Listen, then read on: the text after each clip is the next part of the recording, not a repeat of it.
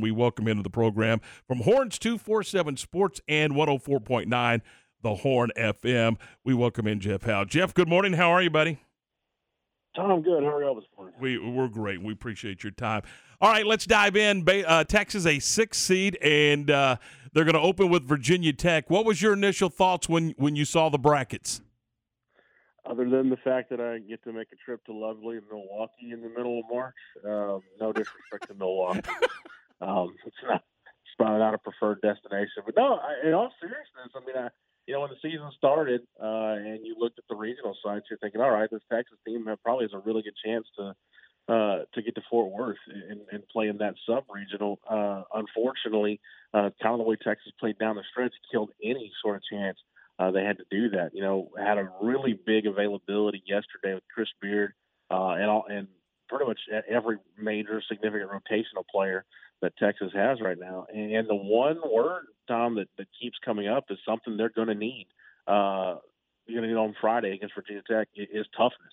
Uh, they're, you know, mental, mental toughness, physical toughness, toughness to take care of the basketball, uh, toughness to go rebound, because this Virginia Tech team, uh, Texas, again, given the way they play, when you slide further, you know, I think when you look at it, they had a chance, I think, maybe. Had they gotten to the Big twelve Tournament Championship game, uh, maybe they could have gotten themselves to the four line, but losing the first game to T C U uh, knocked them down to the six line, and that means you draw one of the hottest teams in the country in, in Virginia Tech. And, you know, you look at Virginia Tech, they were ten and ten. They had a late January loss at home to Miami.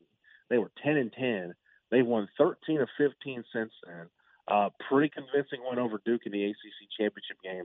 So that, although all those thoughts, Tom, were going through my head, and then yesterday, uh, it just kind of goes back to the uh, kind of reinforce some of that. That there's still just that one thing that this team seems to be missing in crunch time to make those necessary plays they just haven't made. And I think Chris Beard and his players are hitting it on the head.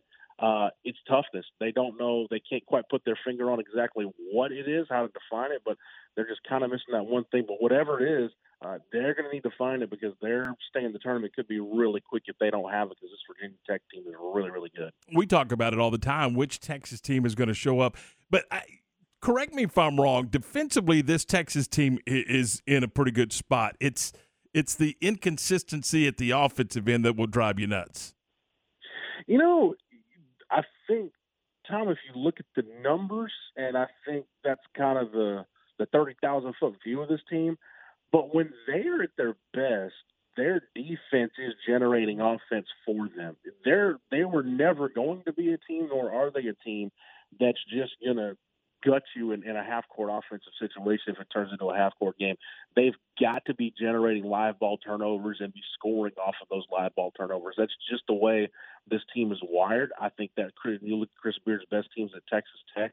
Uh, yes, you know, you look at that team that went to the national championship, and they did have a guy like Jared Culver uh, that in the half court could generate his own shot and get them a bucket in crunch time. Uh, but I think this is a team that were really their defense has to be feeding into their offense, like I said, scoring off of live ball turnovers and things of that nature. So, uh, yeah, but, yeah, you're you're right overall, Tom, the inconsistency on offense. You know, I don't necessarily buy into the fact that they need to have one guy Uh, that that ha- that is the go-to guy in crunch time, because they've got guys that have been that guy at various times in their career or, or this year. I mean, we've seen Marcus Carr do it. We've seen Timmy Allen do it. We've seen Andrew Jones do it. Uh, I just think they've got to have games where you need probably three of those guys that I just mentioned. Throw Courtney Ramey into that mix too. You got to have about three guys that can go get you bucket. Man, the number Chris Beard has actually pointed to, you've really got to figure out a way to get four guys in a double figures. That's when they're really good on offense. But, again, that comes in a number of different ways. Uh, is that Marcus Carr, uh, you know, playing downhill and getting to the foul line where he has a game where he he, he goes eight for eight for the line?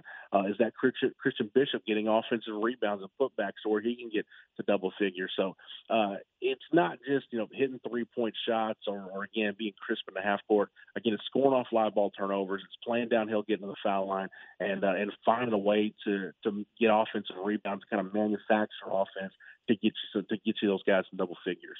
Jeff, Chris Beard's grade in year one as the Longhorns leader. Um, right now, I would say probably, you know, probably a, a solid B. Um, you know, I, I think from the outside world, I think we probably underestimated, number one, how difficult it is to put this thing together on the fly. Uh, and that kind of dovetails into the second part of that. I think when you look at the programs across the country that really succeed uh, adding guys to the transfer portal, you know, Scott Drew's done this at Baylor. Go around the country and look at other places that have been successful adding guys. They're getting players that are the same caliber, uh, and you can judge whether they're good, you know, better or not as good as some of the guys Texas got.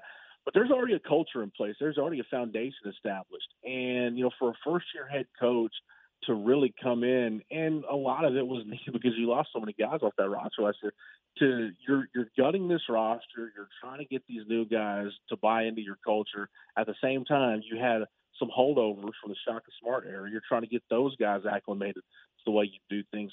Uh, I think it was a lot. Uh, so I would give him a B. But like I said, at the end of the day, you know, you look, they're twenty-one and eleven. They they finished in the top twenty-five in the A P poll. They did get a six seed in the tournament, which is a decent seed, but it, it could have been a lot more. And you know, I know folks, myself included, kind of knocked it on conference schedule. You wish they had played a little bit more of a challenging non-conference schedule, uh, but there was a lot of games. You know, the Baylor game at home, the Kansas game on the road.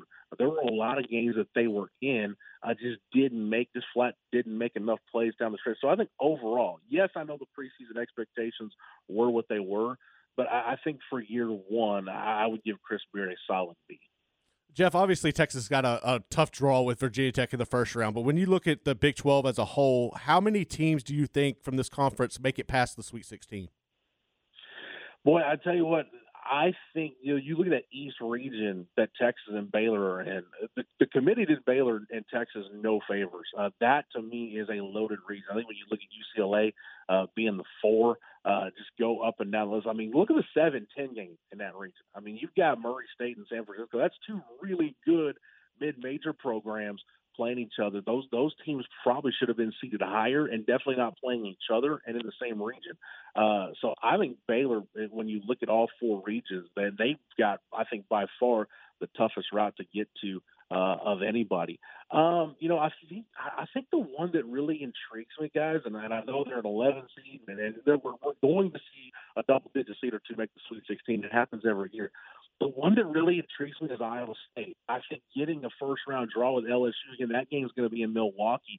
Uh, you watch Iowa State, and on a given night, if they're really cooking from a, from beyond the arc, they can be a really tough out. And I think given the way that L S U program is in shambles right now, I wouldn't be shocked if we looked up at the end of the weekend and Iowa State is one of those double-digit seeds in the Sweet sixteen. So I think they've got a crack at it. Uh, obviously, uh, you know, you like Baylor and Kansas's chances. And then, uh, you know, I think Texas has a shot. But, again, uh, you know, that goes back to some of the stuff we talked about initially. Can they manufacture enough offense uh, to be in a position to where they can win the game in the last three or four minutes? Uh, that's the key for me. I think of all those big twelve teams, Iowa State's the one that I think could, could be a sneaky, dangerous team in this tournament. So, Jeff, uh, six teams on the men's side, six teams on the women's side. Of those six teams on the women's side, four get to host, including Texas and Baylor, and and that obviously is a is a benefit to the to the program and to the league. Yeah, and I I, I think uh, you know, you look at what Vic Schaefer has done at, at Texas, Tom. Uh, it's We talk about that toughness, that that little intangible thing, whatever it is, that Chris Beard and the men are missing. Vic Schaefer and the women's team have it, and, and when they're really good, they talk about, you know, you get the the the, the question, the kind of that over that you know big picture question. You know, what was it that helped you win this game?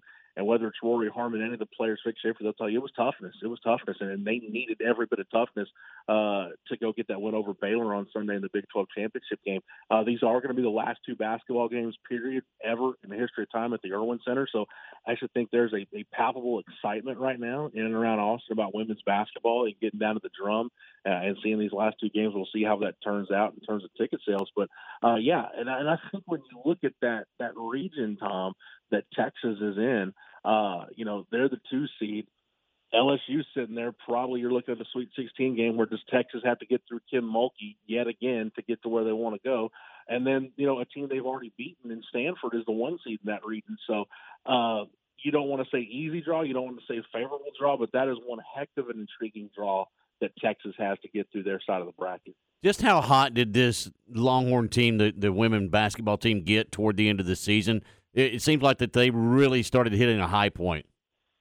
Rory Harmon, Ward, I mean, I think that's what it all boils down to. I think when you look at, at, at the way she led this team, the way she scored, and the fact that she did it without turning the basketball over. You know, we talked to Vic Schaefer, Craig Way, and I did on our show yesterday. He said that's the most special thing uh, about that kid. We see how much she scores. We see the plays she makes. But the fact that her basketball I Q, her playmaking ability, her, her court awareness uh, for somebody as young as she is, uh, I've heard the comparisons, and I don't think they're that off. Could she be for the Texas women's program and Vic Schaefer? Could she do for that program what T J Ford did for Rick Barnes in a men's basketball program? Uh, I don't think they're that far off because you look at everything she brings to the table from a leadership standpoint, a playmaking standpoint. Uh, and I don't, you know, I know they got contributions from a lot of other girls, but I think it all goes back to Rory Harmon. I think Texas has a really, really special player uh, with quite a few years left in the program. Jeff, man, we appreciate your time. What are you working on for two forty-seven? Yeah, uh, I've got uh, Texas wrapping up. You know, the baseball team, Tom, you, you've had a chance to see them a little bit. They're, they're wrapping up a stretch, uh, an eleven-game stretch where they're playing ten games away from home. Uh, they've got two this week against College of Charleston and the Citadel coming off a game at a weekend where they dropped two or three South Carolina. So we've got some baseball, tons of basketball.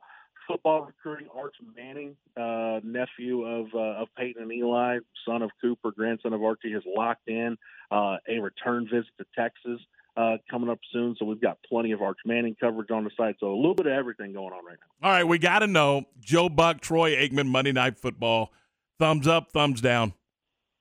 Oh, two big thumbs up. I, I love Buck and Aikman. They are my favorite uh, commentary team. Uh, I love Aikman as a uh, – and, and I, that's got more to do with how I feel about Aikman as a, as a color analyst. I don't know what the opinions of, of you guys and the listeners are, but maybe that's just blind loyalty as a, as a lifelong fan of the Dallas Football Cowboys. But I'm really excited about that team. Look, if this means that, that we get better games than, you know, Browns-Jags on Monday night, no disrespect to any Browns or Jaguars fans listening, but if this just means we get one more night of the week with better football games, I'm all for it. Well, that was one of the things that we were talking about. Sunday nights kind of become Monday night, and Monday nights kind of almost become a throwaway at times. Yeah, but as a kid that grew up on Monday Night Football, when you're trying to stay up late on a school night and you know, sneak, your, sneak your head sneak your head around the corner to the living room T V, I, I'd love some good games, good competitive games on Monday night. I hear you. Hey, Jeff, thanks. Safe travels. Enjoy Milwaukee. I know you're going to have a grand old time in Milwaukee, so we want you to enjoy that. I'll do my best. If anybody's got Milwaukee recommendations, uh, I'll take them. The Bobblehead Museum, man. Oh, you that's right. You can go to the, the, the Bobblehead Museum in, in, in Milwaukee. We were just we, we just did a little deal on there. Uh, I'll send you the address, man. You're going to be excited. It's it's it's the National Bobblehead Hall of Fame and Museum, and it's located in Milwaukee, Wisconsin. I, I think a good reporter has to go do something on that. How, how about this, Tom? Send me the address. I'll I'll do a book report for you guys. Jeff, thanks. See you later, man.